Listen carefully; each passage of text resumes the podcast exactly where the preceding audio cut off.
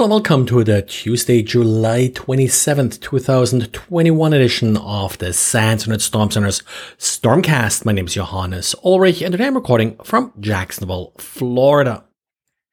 Didier took a look uh, today at a piece of a malware that actually Jan covered in a diary a couple days ago. And one of the problems there was that the malware was encrypted and the password that was included in the email did not work. Jan wasn't able uh, to uh, decrypt the malware, but well, uh, Didier did take up the challenge and was able to find the password. So he'll walk you through how he did this with good old John the Ripper.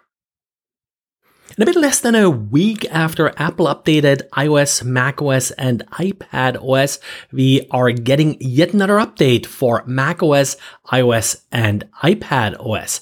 This brings us up to macOS Big Sur 11.5.1 and iOS 14.7.1. Both or all three iOS, iPad OS, and macOS are receiving a patch for one particular vulnerability, CVE 2021-3087. This vulnerability can be used to execute arbitrary code with kernel privileges. And yes, there apparently are reports of this vulnerability already being exploited in the wild, which is why Apple uh, pushed out uh, this fix so quickly. So don't be too surprised if uh, you are getting that pop up. Now, if you haven't updated yet to 14.7, you'll be then asked to go straight to 14.7.1. Apple actually no longer offers 14.7 for download. And a report by BlackBerry points out that uh, attackers are tending to use some of the more exotic programming languages. Now, they're mentioning here Go, D, Nim, and Rust. We had examples of this in prior diaries. Go and Rust, I definitely wouldn't really call them exotic, but certainly not that widely common.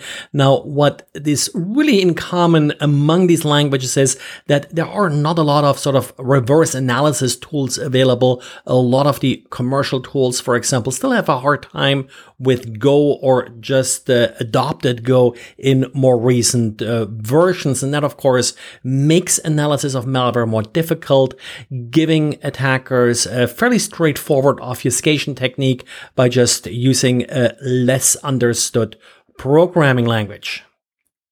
And Microsoft has an update on Lemon Cat and Lemon Duck. If you're not familiar with uh, this malware family, it's a coin miner, so nothing really overly sophisticated, but still it's one of the few pieces of malware that actually does attack Windows and Linux. Now it does use a wide range of uh, different vulnerabilities to gain access, starting with simple emails, but also things like, for example, Exchange server vulnerabilities, Hadoop, Redis, RDP, SMB and more. So um, they pretty much try to attach to whatever they find open uh, to get in to a particular uh, system. But then again, uh, spam is certainly one way how it spreads. And lately they're also adopting here some COVID-19 related uh, themes. Another interesting part about this malware is that uh, while as a lot of similar malware, it's highly automated, it does have some human interaction that comes into play sometimes. And Microsoft is promising a second part to analysis with more details and a walkthrough of how this malware exactly operates.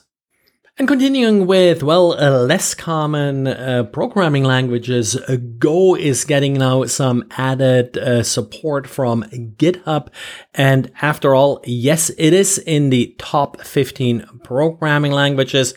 So GitHub will expand some of its supply chain security tools that check, for example, for vulnerable uh, dependencies and such to Go starting anytime soon.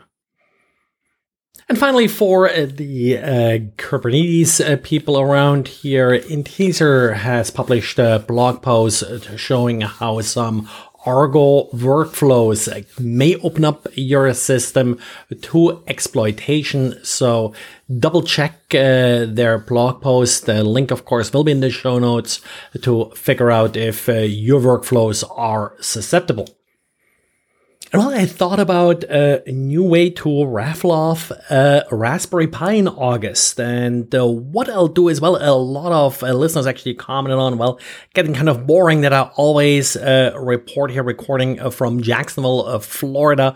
Haven't really been moving over the last uh, one and a half years or so. Well, that'll change in August. In August, I'll actually start traveling again. And for anybody who can predict where I will be in August. The whoever gets it the closest, or if there are multiple winners, will just uh, do a quick uh, pseudo random uh, drawing. Well, uh, that person will get a Raspberry Pi, and as usual, also if you find any errors and notify me, uh, those entries will be added as well. Well, that's it for today. Thanks again for listening and talk to you again tomorrow. Bye.